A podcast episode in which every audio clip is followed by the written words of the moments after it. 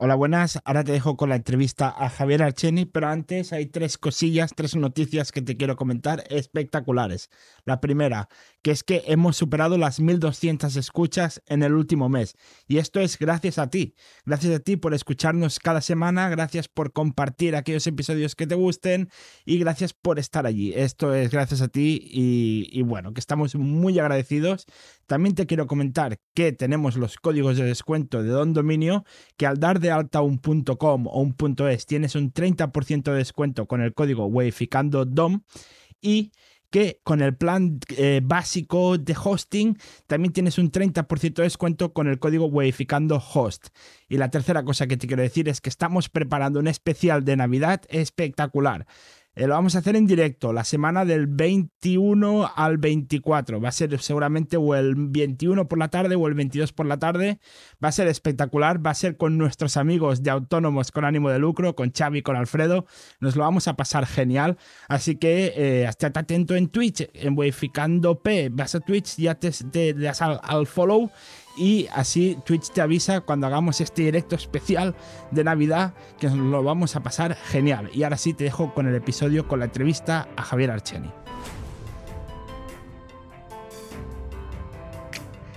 Esto es Webificando, el podcast de Side Projects.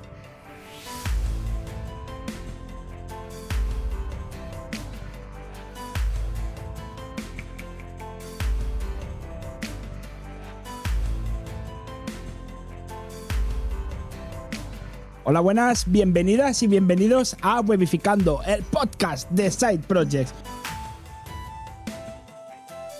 Hoy tenemos un invitado, Robert, de esos que son espectaculares y es drupalero como tú, Robert, pero tranquilos, gente, gente que nos está escuchando, que no intentaré que no habléis de Drupal. O sea, no vais a hacer dos furbis que, habléis entre vosotros y a mí me dejéis de lado. Voy a evitarlo mal que, me mal que le pese a quien sea no se va a hablar de Drupal, a no ser que sea por algo interesante, porque muchas cosas interesantes nos va a contar Javier, que Javier es programador, es freelance y es podcaster del podcast República Web, uno de los mejores podcasts de programación del mundo, no, no de España, no del mundo hispano, no, no, del mundo me atrevo a decir. Eh, ¿Qué tal Javier? ¿Cómo estás? ¿Qué tal amigos? ¿Cómo está? Yo muy bien. Y con esa presentación, lo de Drupal lo dirás por, por joder a este hombre, ¿no? Porque, porque yo Drupal lo he tocado como quien dice así de puntillas. Sí, sí, es que alguien que haya tocado Drupal, que tenga que venir, me tengo que aprovechar para meterme con nuestro querido Robert Menetrayo. Hola Robert, ¿qué tal? ¿Cómo estás? Buenas, ¿qué tal? Siempre, se, mete conmigo siempre, es igual. Ya estoy exacto, exacto. Em, Javier, primero de todo, bienvenido a Wedificando. Eres uno de las uno de los oyentes más antiguos que tenemos y es un honor para mí que tenerte como oyente y hoy tenerte como, como invitado. Hombre, para mí un placer estar aquí, sobre todo después de estos invitados que habéis tenido, de Víctor Correal, de Tony Colom, que son dos, dos fueras de serie, sin duda. Estuve viendo en directo un poco, un trozo, luego lo he escuchado en formato podcast. Ayer iba en el coche escuchando vuestro programa en un largo viaje desde, desde Jaén y y os escuchaba y, ostras, eh, es que es un fenómeno. Eh, Tony Coulomb es un fenómeno y Víctor Correa ya es un, vamos, ese ya es un, fuera de serie total, ¿sabes? O sea que un, placer estar con vosotros, sobre todo después de, semejantes ballenas. No, no, el placer es nuestro, absolutamente. Tú tampoco es pequeño, o sea, está, bien también. Hombre, 1,68, ¿sabes? Morenito, 1,68, muy típica de Spanish. Me, ganas a mí, ¿eh? Eres más alto que yo. Aquí Robert nos saca tres cabezas a, cada uno. conmigo también es difícil. 1,92. sí, ese me pasa también con nuestro con mi compañero Andros, que está también, lo veo aquí conectado, que también él es, también alto y parecemos un poco los Dalton, ¿sabes? Cuando nos hemos juntado. Pero el, pero vamos, que el, nosotros los, los, bajitos también damos, damos guerra, ¿eh? Exacto. Yo, recuerdo una vez ir de colonias con Robert cuando éramos pequeños en el cole y, llegar a la litera y los pies le salían por fuera de la litera. No, no, no, cabía entero. Sí, eso me pasa con un amigo mío que tenía, eh, tenía mucha suerte porque estudiábamos juntos y él era muy bajito, bastante bajito. Os hablo de 1,58 por ahí. Y él tenía la suerte porque iba siempre muy bien vestido porque iba al corte inglés, iba infantil y encontraba una ropa maravillosa, ¿sabes? Y, esa ropa, no me acuerdo la marca del corte inglés, que, era muy buena ropa en, medio aquella época. No, no, era de niños. Se, se ah, vestía en, El, departamento de niños y siempre iba como un pincel y, súper barato porque encontraba las tallas. Eh, quedaban las tallas más grandes a los niños, no le venía y él se quedaba esa talla. Iba siempre como un pincel. Ostras, no, a, Robert y yo nos pasaba lo contrario. O sea, yo no encontraba talla por gordo y él no encontraba talla por alto. O sea. Eh, a ver, vamos a ponernos serios. Javier, déjanos un momento porque es que tengo un mensaje. un mensaje para nuestra audiencia que es que tú que nos estás escuchando, ¿eres domainer o gestionas dominios para tus clientes? Pues en Don Dominio tienen un servicio para revendedores de dominios con el cual solo deberás preocuparte para vender. Y ya está, sencillito, solo preocúpate de vender. Cuentan con una API de gestión que tendrás acceso a un gran número de características, búsqueda, registro y gestión de dominios. También descuentos por volumen volumen, cómo nos gustan los descuentitos por volumen de dominios gestionados, panel de marca blanca y mucho más. Espectacular. Si eres domainer, tienes que visitar dondominio.com para saber más información, porque ya te digo yo que esto te va a interesar y mucho, ¿verdad, Robert? Sí, que si tienes un síndrome de diógenes digital de comprar dominios a saco, te sale cuenta, básicamente. Exacto, te sale cuenta, porque además tenemos buenas noticias para ti, porque tenemos los códigos de Wayficando para un dominio que con el código Wayficando DOM tendrás un 30% de descuento al, dar de alta un .com o un .es y lo puedes utilizar dos veces. Truquillo, truquillo. Y si utilizas el código Wayficando Host en tu plan de hosting básico, también un 30% de descuento al dar de alta este maravilloso hosting de Don Dominio, Robert. Todos son ventajas, básicamente, ofertas. Exacto. pues seguimos de ofertas. Exacto, seguimos aquí con Wayficando y estamos con Javier Archeni. Javier, primero, ¿cuántos dominios tienes? Uy, dominios, no tengo muchos. Eh, suelo comprar porque para clientes, para gente que te pide consejo, pero yo ahora mismo creo que en, torno a los seis. Quizás siete porque ya está, ya estoy pensando en esa oferta de un dominio para hacerme con un dominio de, un, de una especie, para, para un colega que, tiene un negocio y, y he recomendado abrir otro dominio por aquello de, de, tener más, más cestas no repartidas por ahí en internet, pero vamos, que, el, que es una gran, el precio que estáis pasando es muy bueno, ¿eh? un 30% de descuento es una gran, una gran oferta en un dominio. Exacto, exacto. Mm. Y si tú lo puedes utilizar dos veces y ya enseguida, mira, te juntas con 11 y ya tendrás tu bronce para salga más barato todavía. Un equipo de fútbol, ¿no? Exacto, exacto. Podrás ponerlos en el campo con descuentillo. Bueno, vamos al, al, turrón. Vamos al turrón. Mira, ahora que estamos en diciembre. Em, Javier, tú eres programador, eres freelance. Bueno, yo no me clasificaría como porque ya está metiendo grupal, programador. Yo normalmente eh, me integro más en lo que es un poquito, muy a mi pesar a veces, en hombre orquesta, porque yo creo que eh, toco muchos palos dentro de lo que es mi, mi, perfil profesional. A mí me gusta más orientarlo más hacia pues, una persona que puede impulsar la comunicación digital de un negocio. Normalmente negocios de profesionales eh, o de pequeñas empresas, porque es donde yo me muevo, ya me muevo en ese terreno, pequeñas empresas, profesionales, me gusta también ese terreno, pues, se hacen muchas cosas y te permite tener mucha flexibilidad porque la gente agradece mucho cualquier ayuda que le puedas proporcionar. O sea que no me considero un programador, aunque sí que me gusta bucear de vez en cuando en el código, no soy, por supuesto, un, programador puro, como, como por ejemplo Andros, ¿no? Andros es un súper programador, pero yo me considero más hombre orquesta, toco muchos palos, es aquello de mmm, aprendí de todo, oficial de nada. O sea, el viejo dicho que yo lo cumplo a rajatabla, ¿sabes? multipotencial, multipotencial. Lo que, lo que, años atrás era webmaster, que es hago webs y de todo, de la web. Exacto, a mí lo de, lo de webmaster siempre me ha gustado porque es una es un el webmaster, no sé por qué pasó de moda, pero me parece un término fantástico, porque sobre todo hoy en día que tienes que manejar muchos palos. Pero el webmaster, una persona que está a cargo de lo que es un proyecto web, qué importante es. decir, no, yo entiendo que muchas empresas no pueden o no quieren pagar a un profesional que les lleve de manera artesana, por así decirlo, su proyecto, pero webmaster me parece una palabra maravillosa. Yo, de hecho, tengo mi newsletter que es No Disparen al Webmaster. Tengo también, bueno, que tengo, eh, eh, creamos el, grupo este de malditos Webmaster dentro de Telegram, que, que, también va orientado a eso, ¿no? A cualquier persona que se gana la vida manteniendo y gestionando sitios web, que, oye, es una profesión maravillosa y también súper diversa y al mismo tiempo te permite crecer eh, a nivel profesional en un montón de terrenos. Por supuesto, luego cada uno va, ¿sabes? Siempre tiene su, su especialización. Yo también reconozco que tengo mi hueco, ¿sabes? Yo te, he dicho antes, yo hago muchas cosas, pero en el fondo, a ver, si me traes un toniculum, yo soy una cagarruta, está claro, en, ese aspecto. Eh, pero también tengo ese atrevimiento de, de intentar aprender como hacemos mucho sobre la marcha, ¿de acuerdo? Porque en el fondo todos somos autodidactas de una, de una u otra forma. Y yo también estoy en ese terreno, juego también a ser muy autodidacta. Pero sobre todo reparto muchas mis habilidades, ¿sabes? Intento repartirlas. Sí, Absolutamente. Tony comparado con Tony Coulomb, por ejemplo, que es el, último que entrevistamos, como diseñador, no sé mil vueltas a ti, a mí, a Abel y a, la mayoría de gente, pero si le pides cambiar alguna cosa de código, seguramente te va a decir ni puñetera idea supongo, no sé, no, lo sabemos, no lo sabemos. No sabemos. no lo sabemos, pero, pero, pero, ese, eh, ahí está un poco la virtud de, yo creo que esa virtud de esos profesionales que hemos nacido al abrigo también de estas tecnologías, que también, si hacemos una pequeña encuesta, todos somos un poco impostores en lo nuestro. Eh, nunca tenemos esa seguridad. hay gente que la tiene.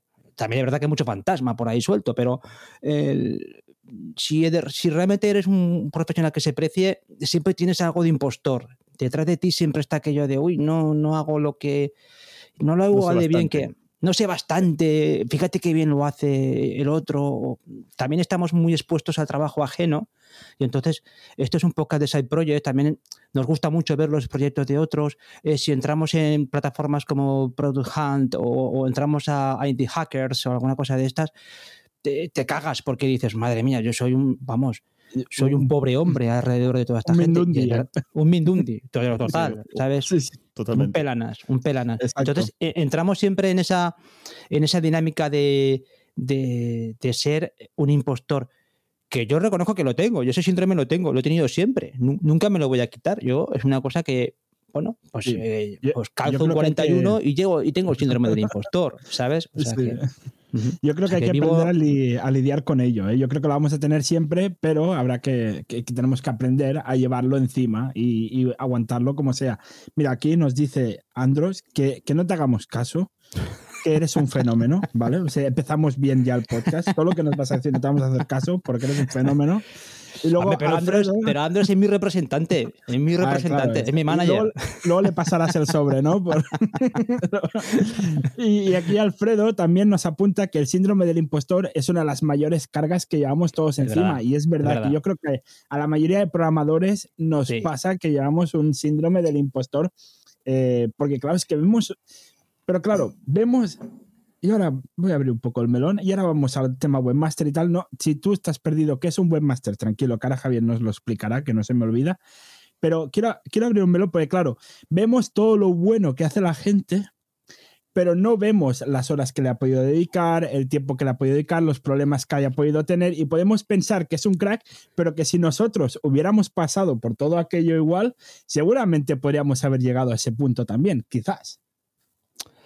Eso pasa en, eso en muchas profesiones pasa. O sea, el que toca muy bien el piano, la gente no sabe las horas que le ha dedicado a esa persona de su vida o la guitarra. que son, incluso la gente que es buenísima, tú puedes ser un Paco de Lucía, pero Paco de Lucía se pasó toda su santa juventud pegado a una guitarra. ¿Sabes? Exacto. Su santa juventud y su santa senectud y, y, toda su santa vida se pasó el tío pegado a una guitarra.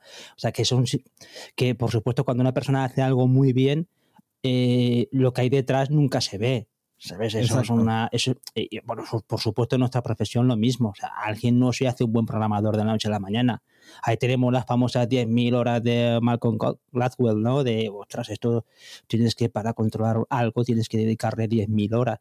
Hay gente que tiene un talento natural para las cosas y hay gente que tiene que pelear mucho. Yo creo que estoy en la categoría, por supuesto, en la segunda categoría, ¿sabes? A base de.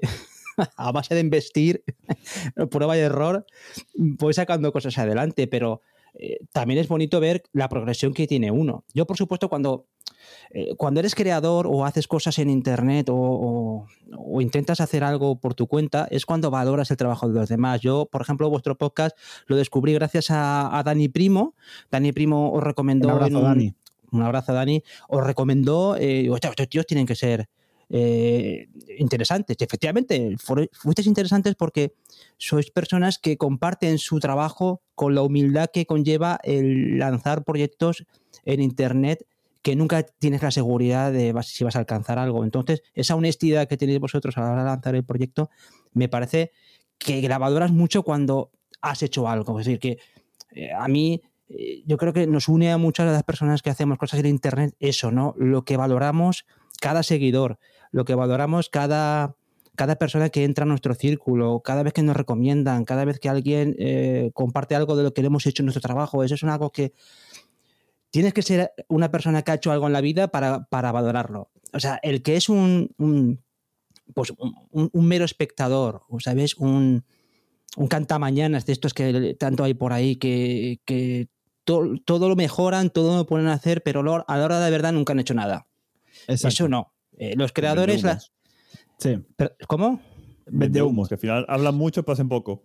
Exacto, pero bueno, ellos su manera también hacen, pero sí que es verdad que la, gente cuando hacemos algo en, Internet y, tomamos riesgo y nos exponemos y cometemos errores es cuando valoramos los errores de los demás. Y, por eso yo creo que mm, incluso fijaros como cuando la gente nos pide pasta por, por, por, trabajo que hace en Internet, lo vemos tan natural y lo vemos tan justo que ni nos lo planteamos. Es decir, 5 euros, 6 euros.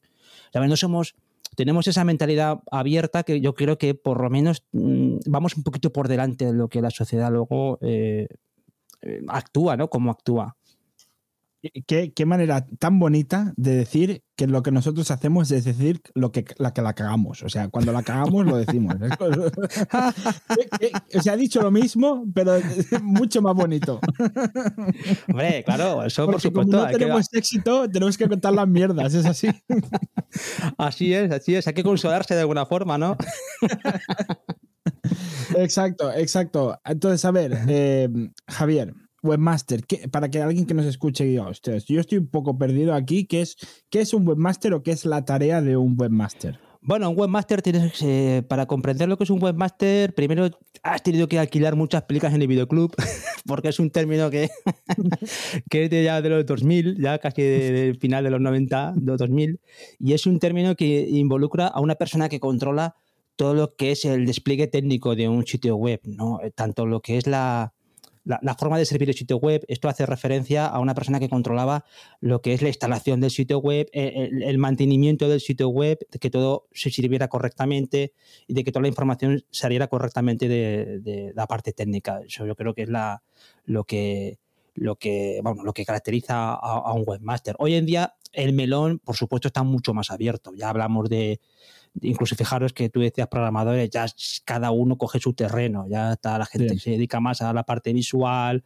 de interacción, y la parte que la gente que se dedica más al tema de detrás, base de datos, lenguajes de programación, acceso, seguridad, todo, eso está súper súper abierto. Luego está la gente de marketing que también tiene diferentes, eh, diferentes eh, especialidades.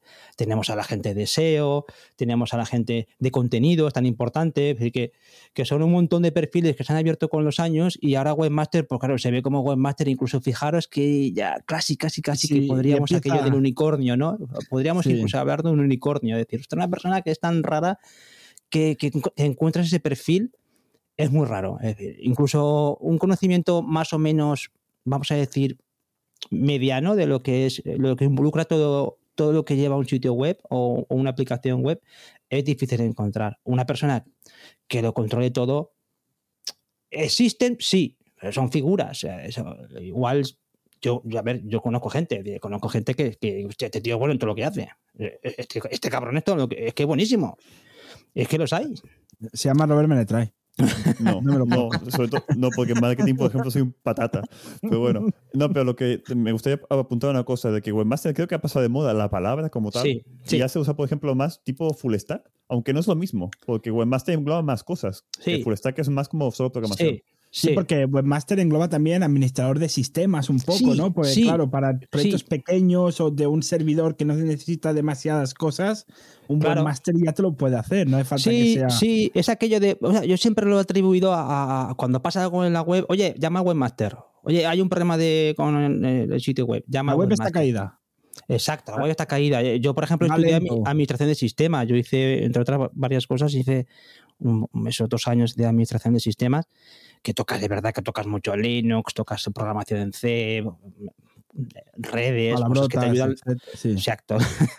cosas que te ayudan mucho, sobre todo a entender eh, cómo funciona toda esta, toda esta feria, ¿no? Y por lo menos un conocimiento técnico que luego puedes apoyarte cuando haces cosas más creativas. Pero sí que es cierto que los, los perfiles que lo conocen todo, eh, a nivel profesional se valora mucho, pero también es cierto que cuesta encontrarlos. No sé si. Yo sí, que soy una persona que te digo que. No sé, tengo un rango amplio. Profundidad, carga de profundidad puede ser que baja, pero, pero rango amplio.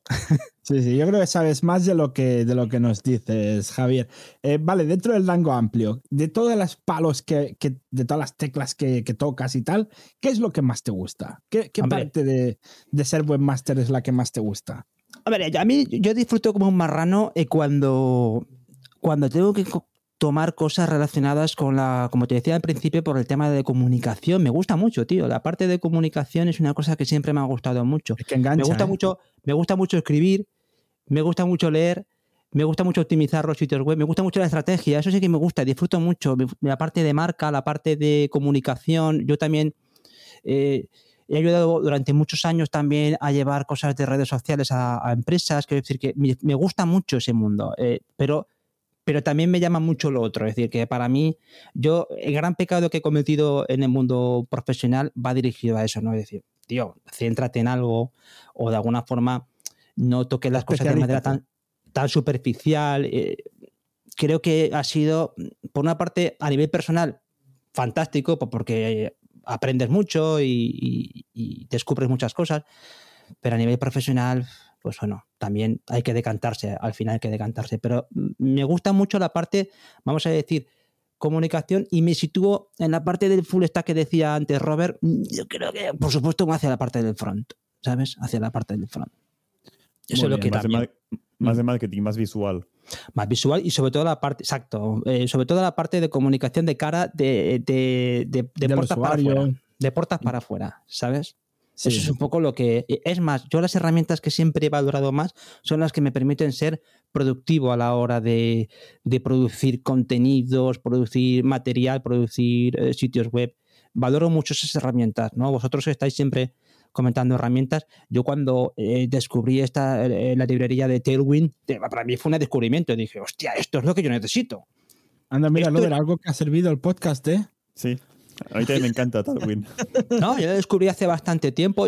precisamente eso es un buen ejemplo de una persona que es un full stack un full stack es Adam Wathan, que es el creador de Tailwind, junto con, con Steve Stroger y, dos más, ¿no? Es decir, que esos ¿Estos nombres que te lo estás inventando o son reales? Porque pues, si te los inventas me la cuelas, Los creadores ¿eh? nombres chungos. No me acuerdo el nombre exacto, pero eran nombres chungos. Puede ser que sean estos nombres. A, mí, sí. invéntate los nombres que quieras, que me los cuelas todos, ¿eh? así que no te preocupes.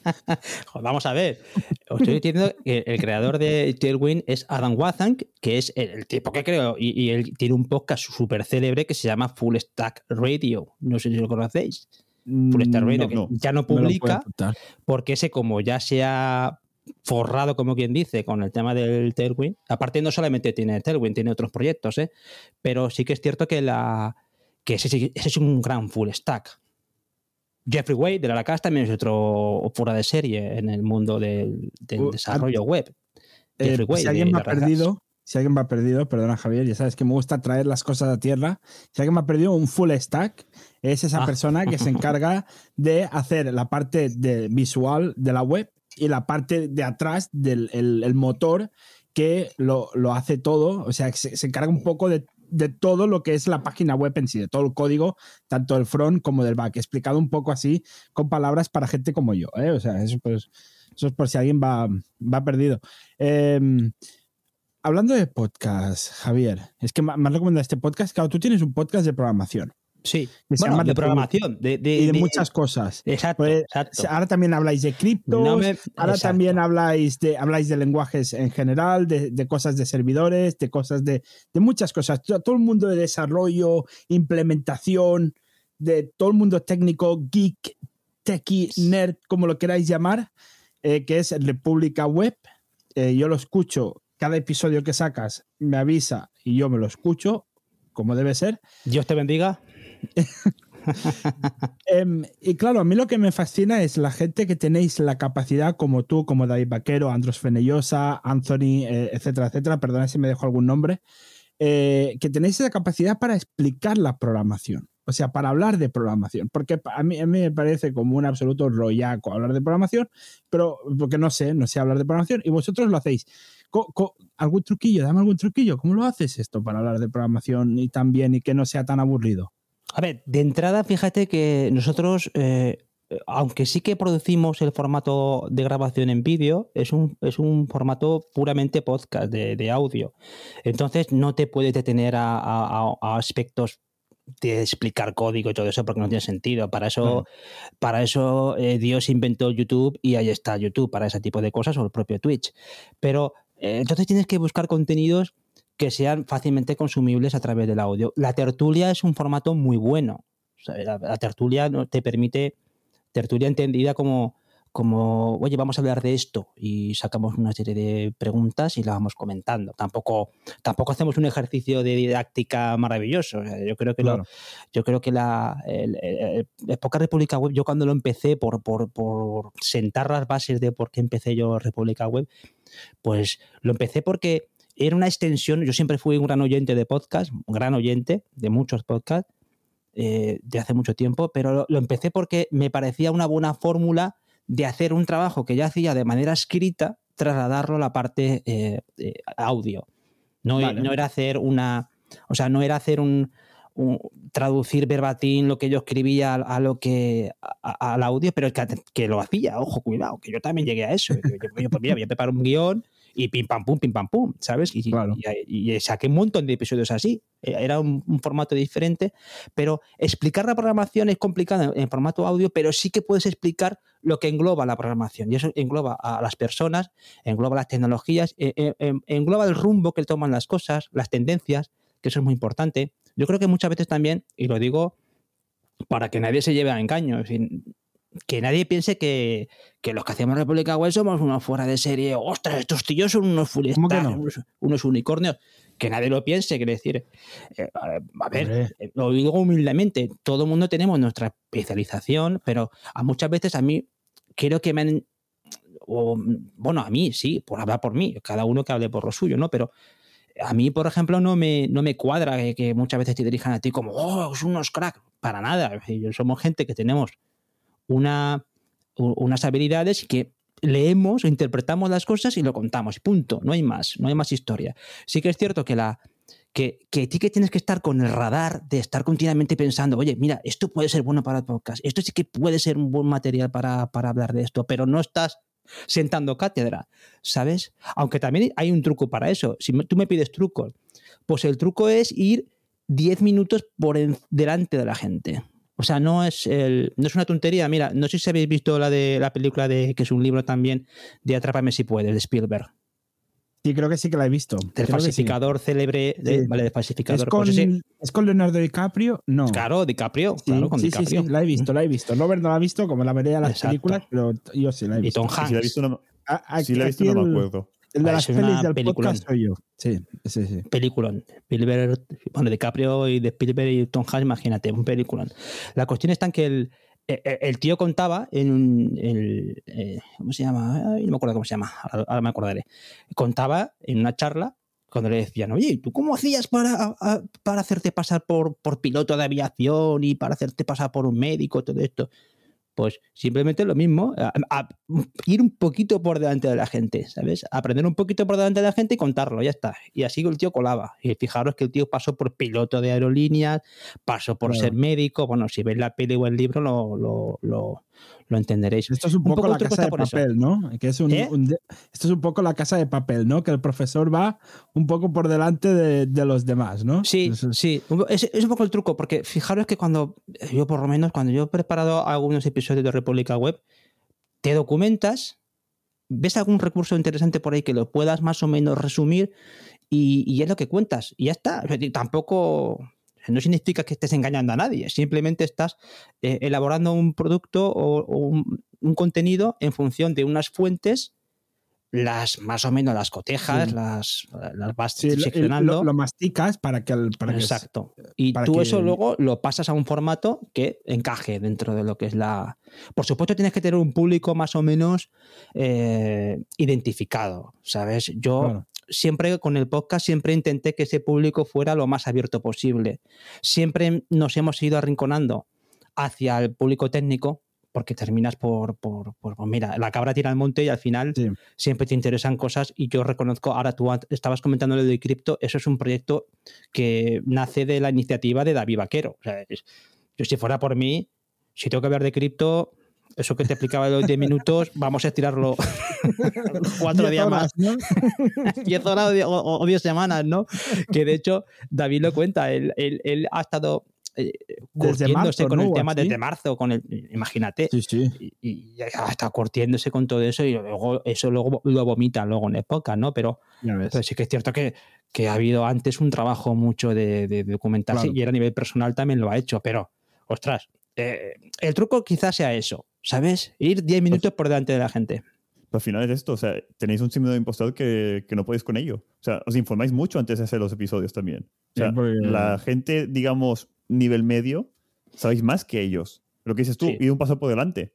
Sí. tienes un síndrome de impostor, coño, sois buenos. Yo, yo os escucho y digo, joder, ¿cuánto sabe esta gente? Y es verdad. Eh, exacto. Hombre, a ver, vamos a, a, ver, que yo, yo aquí está Javier hablando, pero luego está, por ejemplo, está Antonio Getchel, que es un, es un tío, un fenómeno que, que, que, bueno, trabó David a través de un foro de Rancher, un, amistad con él, se vino un episodio y yo le dije a David, este tío hay que ficharlo.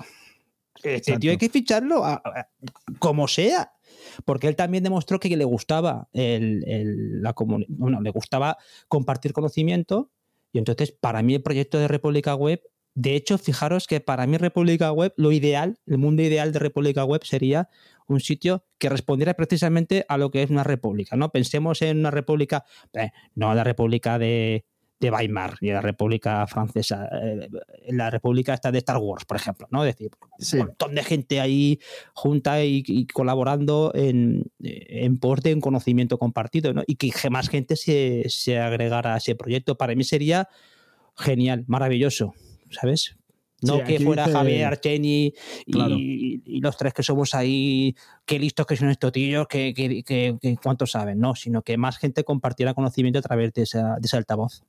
Aquí dice Andros que el síndrome de impostor, que es de Javi, que es tuyo, que el de esto, el de esto saben que son las máquinas, sí, es verdad.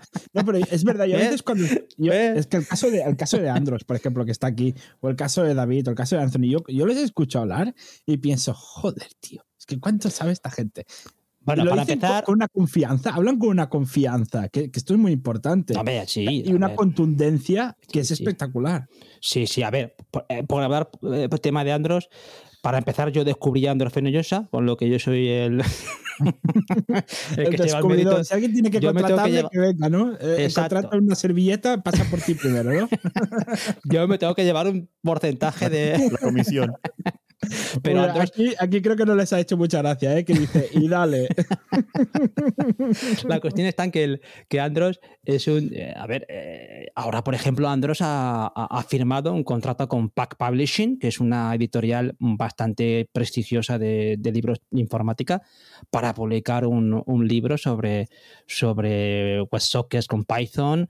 Él ha publicado de manera inédita un, un libro en español sobre Closure, que es un lenguaje de programación funcional hizo una serie dedicada a la programación funcional. Programación funcional que uno puede pensar, ¿para, para qué narices me voy a, aprender eso? Pero bueno, luego se demuestra que el tiempo... No, no, yo lo que pienso en programación mm. funcional es ¿qué es eso? Eso es lo que yo pienso. ¿Qué es programación funcional?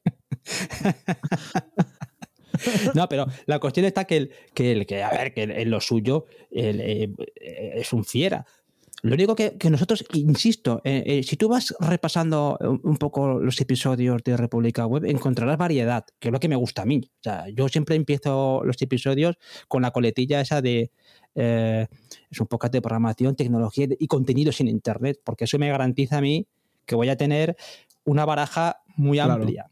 Un día puedes hablar de SEO, por ejemplo, o de copies. sí, exactamente. Yo al principio hablaba mucho de eso. Sí, al principio hablaba mucho de eso. O hablaba de un libro, ¿Mm?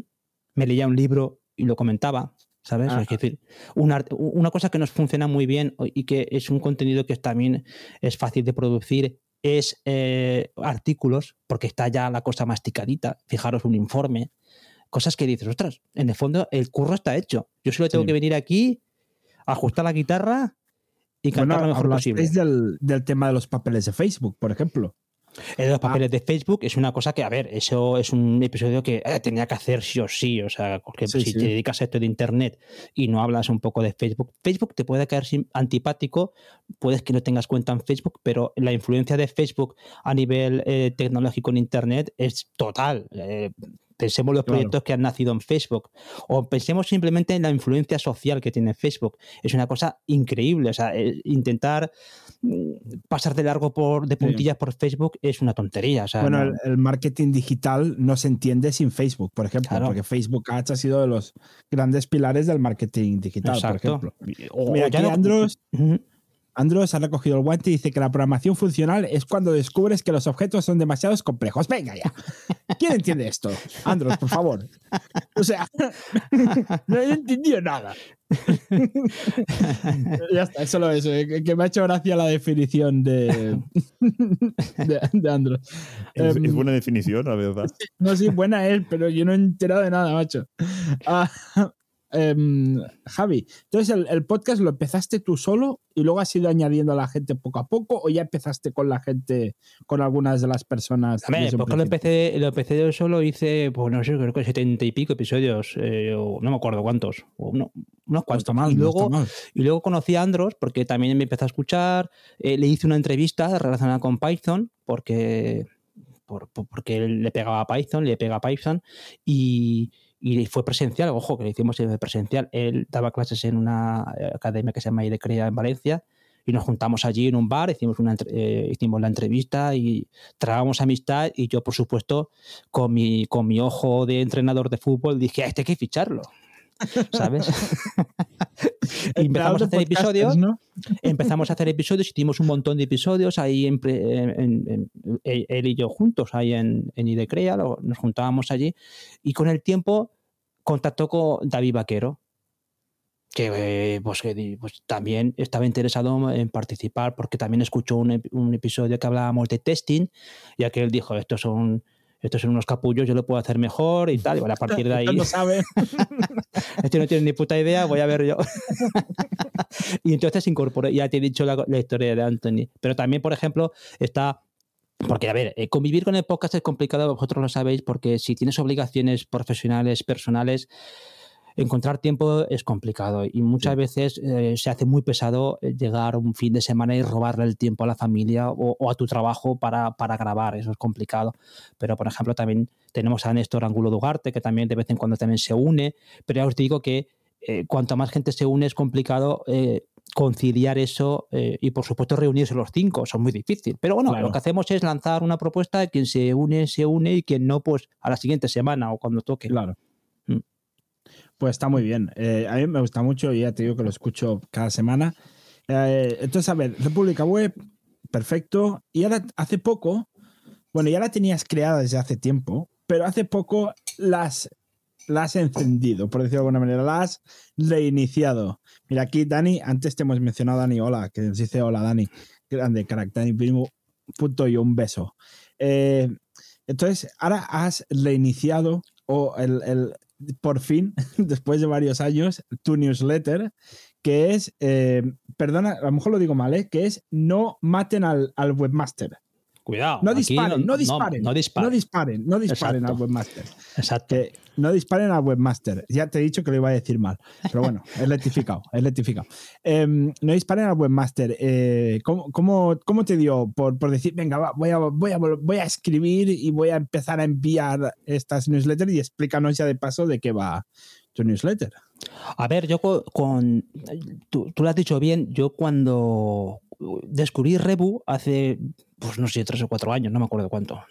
y, y digo, usted, una herramienta fantástica. De hecho, creo que hablé de ella en el podcast, no en un episodio, pero sí que la recomendé. Eh, un episodio que hice de newsletter, macho, hace la tira, no me, ni me acuerdo, en el 2016 o por ahí. Y hablaba del resurgimiento de la newsletter, ¿no? La newsletter le pasa como a, los podcasts, siempre están como, esto va a ser, oye, esto va a, va a ser el año, va a ser el año, ¿no? va a ser el año, sí, sí. Yo creo que sí, ¿eh? Exactamente. Alejaros que explota, ¿eh? Alejaros que explota. y entonces yo eh, vi una herramienta muy interesante porque ya os digo, a mí me gusta escribir. Lo que pasa, otra cosa es que escribas de manera constante y que escribas con una, con una, con un público determinado, ¿no? Pero me gustó la integración que hizo eh, eh, Twitter. Bueno, la integración no, Twitter compró Rebu. Que, que Rebu, la verdad es que yo me acuerdo que incluso al principio para que ellos ellos hacían un marketing muy de, muy de nicho, muy de guerrilla. Eh, era fácil que te contestara el, CEO de la empresa porque te mandaba un correo. De hecho, ellos también lanzaron una. El propio, uno de los fundadores lanzó su propia newsletter que hablaba de newsletters. Y era cojonuda, era buenísima. Pero claro, luego llegó Twitter, les, les pagó la fiesta y se acabó la historia. Claro. Entonces, pero yo cuando cuando hice el descubrimiento este de Rebu, me gustaba la herramienta. Lo que pasa es que mm, yo, de hecho, cuando empecé República Web, y eso nunca lo olvido, nunca lo olvido, es cuando empecé República Web tenía dos ejes. Eh, tenía la, newsletter y, el podcast. Y todo estaba unido. Vale. La idea era esa. Lo que pasa es que el curro era espectacular. escribir, escribir de faena, ¿eh? Yo esperaba que me tocara la lotería, pero no me tocaba para dedicarme a eso. Entonces. o tener de repente un millón de suscriptores y decir, pues venga, puedo vivir de esto, ¿no? Entonces yo estaba, exactamente, estaba esperando la paquita en café porque digo, bueno, a ver, que hasta que no llegue no me da tiempo, no, no puedo, lo siento mucho. Entonces, eh, incluso lo probé varias semanas, porque no era, no era con Revo, ¿eh? O sea, yo lo hacía a través de pues a ver, eh, no me acuerdo el proveedor, pero lo monté con, la, con una plataforma de, envío de correos. Lo, lo, monté primero con Octopus Mail, que luego también ha crecido mucho. Pero bueno, la historia es que yo compartía newsletter con podcast, que yo creo que son dos, mm, dos muy... Cualquier cosa que hagas con newsletter vale para podcast. Me explico. Y al revés. Eh, exacto. Las estrategias de crecimiento, de contenidos, de, audiencia, son súper parejas. De hecho, eso se lo comenté yo al de Rebu cuando le, contesté su correo, que el tío se quedó parado y digo, usted me ha contestado uno. Pero le contesté y me contestó enseguida el tío y, yo le explicaba eso. aprecio mucho esto, este, este, esta newsletter tuya, porque todo lo que cuentas de newsletter me parece una gran aportación para también para el podcast y viceversa. Y es verdad, tú coges un recurso de newsletter, tachas newsletter, pones podcast y cuadra y ostras, esto es lo mismo. Bueno, de hecho, el ejemplo es eh, lo que hace Chus, Chus Navarro, que se pasó por aquí por el podcast, que ella hace el podcast de gadgets y envía la newsletter de gadgets y es compatible. Y ahora también está con el podcast de newsletters y envía la newsletter también sobre newsletters, que es retrocompatible. Sí, sí. Exacto. Sí, totalmente. Yo creo que la gente que escucha podcast o que lee newsletter, em, lea a una persona, o sea, al, creador en concreto. Y al final, y el de podcast es lo mismo, escuchas mm. al creador. Excepto en este podcast que me escuchan a mí en vez de a Robert, pero bueno. Sí, más a ver, en el público sí, en el privado más o menos 50-50, más o menos. Bueno, aclarando eso, la gente que escucha podcast y lee newsletters son muy buenas personas, para empezar. Muy buenas personas. Y, los si pagan, ya son la bomba. Bueno, no, antes de los que pagan, los que, los, los que lo comparten o responden, ya son, y los que te dejan reviews en Apple Podcast también. Eso ya son, vamos, esos son santos, santos. en Roma ya tienen que beatificarlos, ¿sabes? Sí, sí, sí. sí. Y, luego los que pagan ya ese, agradecimiento eterno. Esos, esos al lado, al lado, exactamente. Al lado de San Pedro tienen que ellos. La historia está que el, eh, cuando yo empecé con el tema de, del podcast ya interpreté que eran gemelos esos proyectos. Entonces tenía que ir.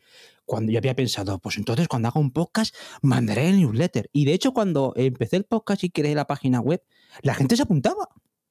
Y fue mi, mi, mi error garrafal total fue no continuar con el tema de las suscripciones a través de la newsletter, porque me hubiera generado eh, ese, eh, ese crecimiento ese crecimiento lento. Yo estoy en Valencia, sabéis que la paella tiene que hacerse así lenta, ¿sabes? Eh, con su fuego adecuado, ¿no? Por lo mismo, ¿no? Eso tiene que bullir, ¿sabes? A, tiene que... ¿no? A Falkland, como diríais allí, a Falkland.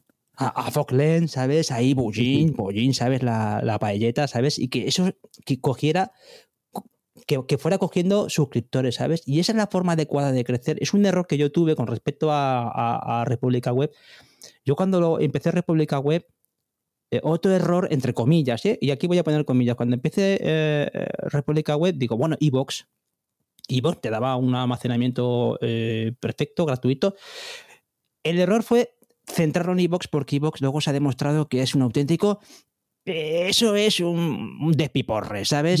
Eso, ya es, no se sabe lo que es. Ya cuando em, nunca han sabido lo que ha sido, nunca han sabido y siguen sin saberlo.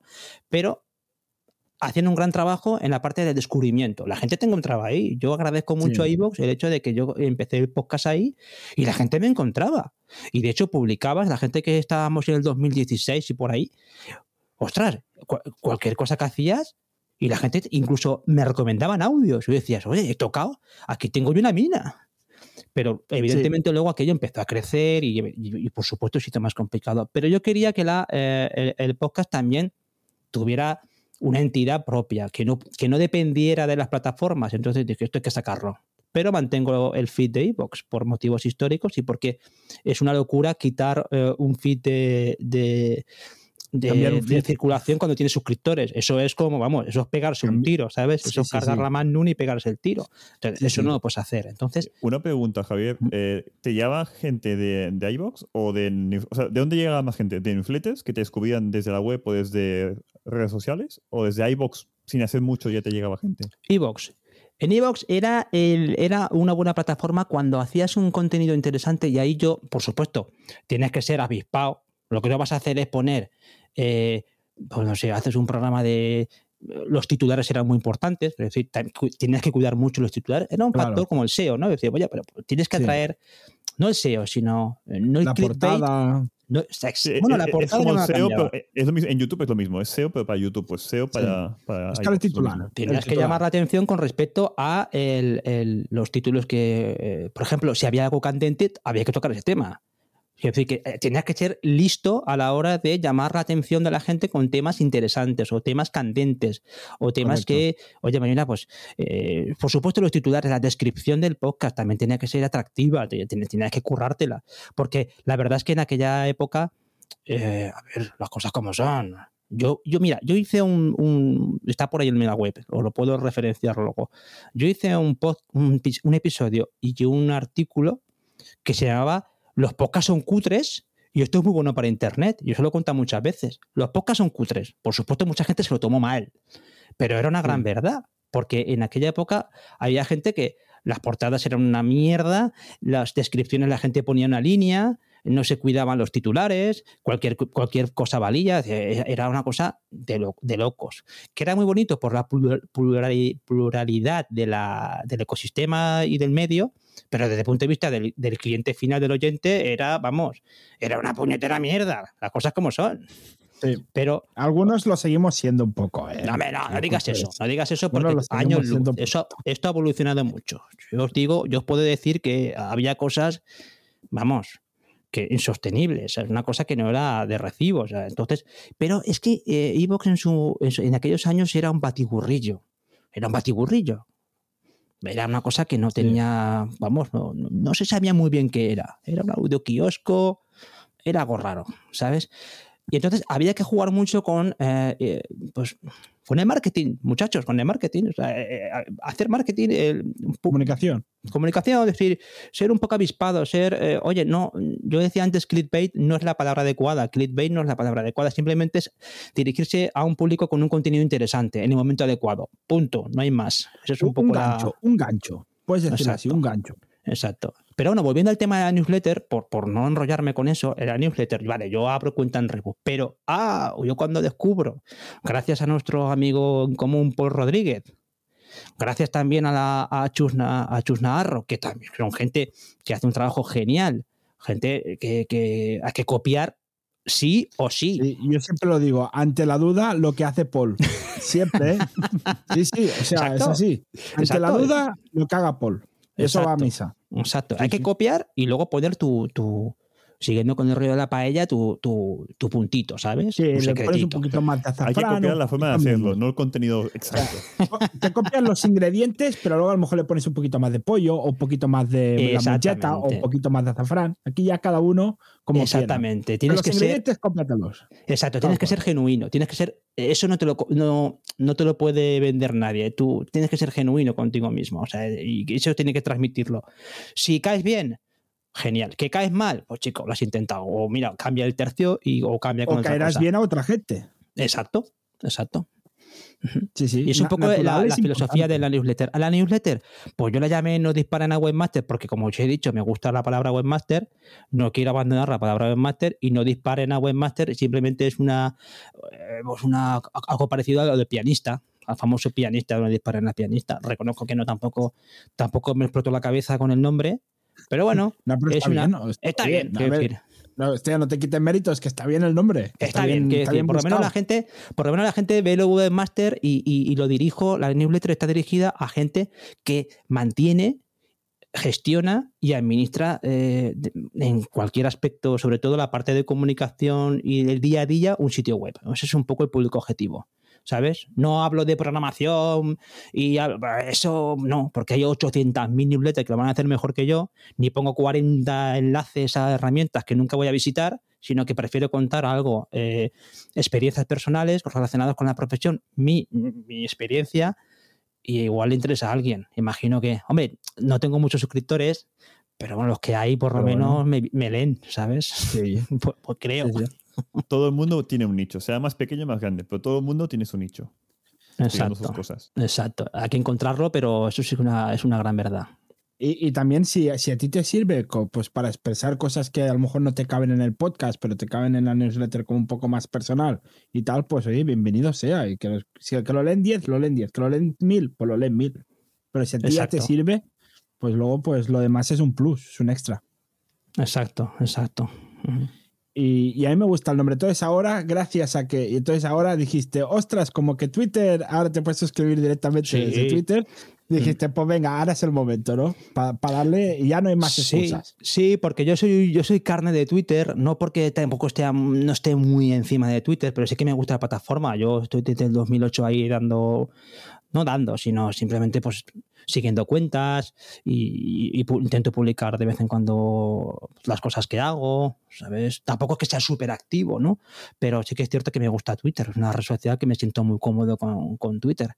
Y, esa integración con, de Rebu con Twitter me parecía ahí perfecta, porque que te destaquen ahí lo de suscríbete, que luego es complicado, porque luego es verdad que la, eh, el boca a oreja es lo que es lo que mejor funciona con el mundo de la newsletter, la recomendación. La gente que te recomiende, eso es, eso es eh, la, esa es la, verdadera divisa de internet, ¿no? La recomendación. Pero Absolutamente. Eh, ahí está. pues mira, te tiras a rollo. Es decir, pues, este tío tiene una newsletter. Tiene cara de tonto, pero tiene una newsletter. yo, yo lo que me he dado cuenta eh, haciendo el podcast, haciendo otras cosas, que es que lo que mejor funciona es el boca a oreja. Hacer contenido, lo hagas mejor, lo hagas peor, hoy te equivoques, mañana no te equivoques, sepas más, sepas menos. Si tienes gente que más o menos le gusta lo que haces y te recomiendan, pues al final es, es lo mejor. Esa es la, ya te digo yo que es la, la, divisa de, no, ya no tanto del Internet, sino en cualquier aspecto profesional, que alguien hable bien de tu trabajo, que te recomiende, te abre un montón de puertas, más allá de que seas un, un tío que por ahí va dando la brasa, te abre un montón de puertas la recomendación y esto pasa lo mismo. En el newsletter, en el podcast igual, ¿eh? Fijaros cómo lo que hablábamos antes, ¿no? Cambia la palabra podcast por newsletter y, te funciona igual. Pues pasa lo mismo. ¿Cómo te descubre la gente a nivel de podcast? Pues recomendando sea, que, tú recomiendes mi podcast o que yo recomiende tu podcast, pues es una oportunidad de oro para que alguien más se suscriba o te escuche, te dé una oportunidad. Cosa que hoy en día, eh, y también seamos serios, el mundo está muy saturado de contenidos. Es verdad que muchas veces te da fatiga el pensar, te da pereza volver a, suscribirte a un podcast porque sabes que tienes un montón por escuchar y newsletter ni te cuento, ¿no? Yo creo que, yo siempre lo pienso, digo, qué milagro es que me escucha gente, la verdad, porque hay tanta oferta que hay y compites con, compites con todo. Compites con la, no sé, compites con cualquier red social, compites con, los contenidos que hay en Internet, con, YouTube. madre mía, que te escuche alguien es para decir, es para hincarse de rodillas y, venerar a esa persona. Aquí le hace la recomendación de que es un punto, es un voto de confianza de alguien, de un amigo, que te dice, hey, que esta persona explica algo mejor que otra o algo nuevo que nadie más explica o lo que sea. Exacto. Y te de gente de forma orgánica. O sea, es muy bueno. Exacto. Esa es la, la, eh, la, gran meta ¿no? de la persona que hace contenidos, que, que, la gente le comparta. No es, no es fácil, porque yo, a ver, yo, yo siempre lo digo, o sea, yo detecto que hay, hay nichos que decías tú antes, Robert, hay nichos en los que la gente es más proclive a compartir. En lo nuestro, en lo nuestro, vamos a reconocer que la gente somos más perezosa a la hora de compartir. Igual nos gusta mucho un contenido, pero no es que la gente que me sigue le pasa de mí, es que no, claro, aquí se lo cuento, uy, es que esto lo cuento en mi círculo y me suena chino. Entonces, ah. como que vivimos en una burbujita un poquito más difícil de que la gente comparta el contenido. Si no fuera por estos grupos de Telegram o fuera por nuestras historietas, incluso ahí es complicado que la gente se tire al rollo. Yo sí que veo eso, de, ostras, hay gente que tiene programas relacionados con el ocio, el humor, el deporte, todo eso, que la gente participa en huevo, que la gente comparte. Aquí nosotros son más mainstream. Son, más mainstream. Exacto. Sí, es, verdad esto, ¿eh? A ver, yo, yo en mi Twitter comparto lo que me da la gana y me sigue. La mayoría de gente que me sigue no sabe ni lo que hago. Claro. O sea, la mayoría de gente que me sigue no sabe lo que es la, programación, no sabe lo que es nada. A mí me da igual. Yo comparto lo que me da la gana. Hoy te, hoy te digo, hoy te hablo de fútbol, mañana te hablo de programación, luego te comparto el podcast de web eh, de República Web o el de Web Reactiva también. Eh, te comparto eh, cualquiera. Em, y, es que, es que ya me da igual todo yo ya llega a un punto que, en Twitter me ah, Bueno, eso también forma parte de tu personalidad. Tampoco hay que ser, no sé, también llega un momento en el que no puedes escapar de eso, de, pues mira, yo tengo muchos intereses y igual te recomiendo pues, un libro que te recomiendo una película o, voy a hablar, no sé, de, cualquier cosa que me pasa en mi vida diaria o, contenido como hablábamos, pues mira, pues esta chica pues tiene un, podcast interesante y lo voy a compartir y igual el público que me sigue, pero es cierto que, la, que el público tecnológico es duro, ¿eh? Duro, duro, duro como un hueso, ¿eh? Duro, duro, duro. Sí, sí. Sí, sí, pero bueno, mm. poco a poco, poco a mm. poco llegaremos. Eh, así, si es que el público tecnológico no viene con las antorchas a cancelarnos, por decir lo que estamos diciendo. eh, qué bueno, que, a WordPress, que, los de WordPress a Lover ya lo tienen. cada, cada, día tiene con las antorchas ahí el Lover. Bueno, me, eh, me meto con Apple si quieres, así dejo a WordPress en paz. No, espera, ya está, Lover cancelado no haber cancelado. Eh, eh, Javier, ¿hay alguna cosilla más, algún proyecto que yo no tengo controlado que quieras hablar, algún, algún side project que hayas hecho? Yo es que sabes qué pasa, a ver, eh, yo side project lancé, lancé cosas y las tengo por ahí en estado durmiente como las celdas estas de, de, bueno, de Al Qaeda, ¿no? O sea, los tengo un, o como los osos en invierno, que también, también. un poco menos. La tuya. Tú es que eres más dulce. Tú es que eres más dulce, ¿sabes? ¿sabes? Pues bueno, como los ositos, ¿vale? Ositos amorosos que tengo yo durmiendo por ahí en internet. Yo empecé a, he empezado algunas cosas y reconozco que es esas espinitas clavadas que tienes ahí que dices, yo quiero lanzar cosas. Eh, una de las cosas que me pasa a mí, y es una cosa que os lo comentaba el otro día a, a una amiga, le decía, ¿sabes qué pasa? Es que yo me meto tanto en las historias de los demás que ya me olvido de las mías. O por lo menos, si me pongo en una cosa, me cuesta mucho hacer el multitasking, ¿sabes? Me cuesta mucho. Es decir, que, ostras, yo me doy cuenta, me meto en algo y me pum, pum, pum, pum, y estás ahí y no te sale de ahí. Es muy complicado. Me cuesta mucho repartir eso de decir, bueno, por la mañana proyecto va, por la tarde proyecto bien. Yo no lo puedo, macho. Yo de cero a cero el proyecto va hasta que reviento, ¿sabes? Entonces, eh, yo, por ejemplo, por hablar de proyectos en concreto, yo tengo un proyecto que empecé, que es el de Tipicolis, ¿de acuerdo? Tipicolis es un proyecto que yo, eh, no es un proyecto, es una página web. es una página web que yo lancé con la idea de, eh, a mí me gusta mucho el entorno rural, soy un tío muy de vivo en un pueblo cerca de Valencia, pero es un pueblo, ¿vale? Pero no es un pueblo. La, cuestión ¿Qué pueblo es? ¿Qué pueblo es? Vivo en Paiporta, que está la de Valencia. No soy de aquí, pero vivo a los de Paiporta. Venga, un abrazo a los de Paiporta. Un abrazo a los paiportinos. Es un pueblo dormitorio, pero bueno, No te va a escuchar nadie de Paiporta, pero bueno, no pasa nada. la cuestión está que yo empecé eso porque me gustaba mucho el mundo rural, me gusta mucho el tema de la gastronomía local, que me, me atrae bastante, ¿no? Entonces yo pensé, voy a hacer una página que aglutine a esos productores. Y al mismo tiempo luego pensé, ostras, lo voy a transformar en un club de membresía. Pero luego me di cuenta de que no tenía yo círculos, no tenía yo contactos, no tenía yo... Eso era muy difícil. Y luego lo quiero transformar esto de tipicolis.com, lo quiero transformar, y seguramente lo haga con el tiempo, en un directorio en el que la gente... Porque yo estoy trabajando codo con codo ahora con un pequeño productor, bueno, un panadero de un pueblo de Jaén, con Nacho y estamos haciendo una página web de, panadero y le está funcionando bastante bien. Está, porque aparte el tío es un fiera, eh, cuidado, eh, que el tío es un fiera en lo suyo. Me refiero a que el tío está con las redes sociales, lleva a muerte. Con el, WhatsApp, las redes sociales, el tío es un fiera. En lo suyo es un fiera, trabaja como, trabaja como, como, un, como un chino. Ojo, está que, Tampoco puedo decir chinos. Venga, te lo aceptamos, te lo aceptamos. Nos van a si no trabaja como un chino. bueno, pues. Vale, vale, eh, te lo aceptamos. ¿Me lo acepta? ¿No me pones el pitido? No, no, no, te lo acepto. Este, hombre, Robert, ¿con qué te has juntado? Tú sabes con lo que tengo que lidiar. Ya, ya veo, ya me doy cuenta, ya.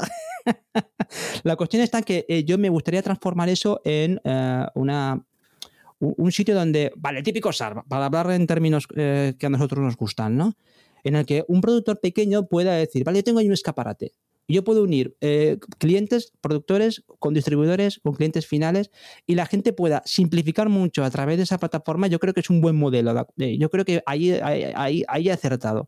Puedo decir, vale, pequeños productores sin grandes conocimientos, pero con ambiciones, puede decir, vale, yo quiero llegar a un mercado un mercado final o un mercado de distribución, yo quiero ese escaparate. Yo conozco modelos que lo han conseguido de cara a distribución internacional. Entonces yo digo, pues estaría bien que una persona, yo aprendiendo junto a Nacho de estas cosas, digo, pues estoy aprendiendo los, eh, las necesidades, los, los, puntos de dolor, los problemas que, la realidad de esas personas, para luego crear un servicio en el que eh, one click, ¿vale? Con un, con un clic la gente pueda lanzar su proyecto y que haga lo que quiere y es simplemente vender, llegar a un, cliente final. Porque yo estoy convencido de que hay grandísimo valor en el mundo eh, rural, grandísimos emprendedores, gente muy currante, que solamente necesita una plataforma de eh, visibilidad y de conexión con eh, clientes finales y con productores o con distribuidores de calidad, no, no los piratas que hay por ahí. Yo creo que ese es mi proyecto ahora mismo, lo, que quiero relanzar. ahora mismo.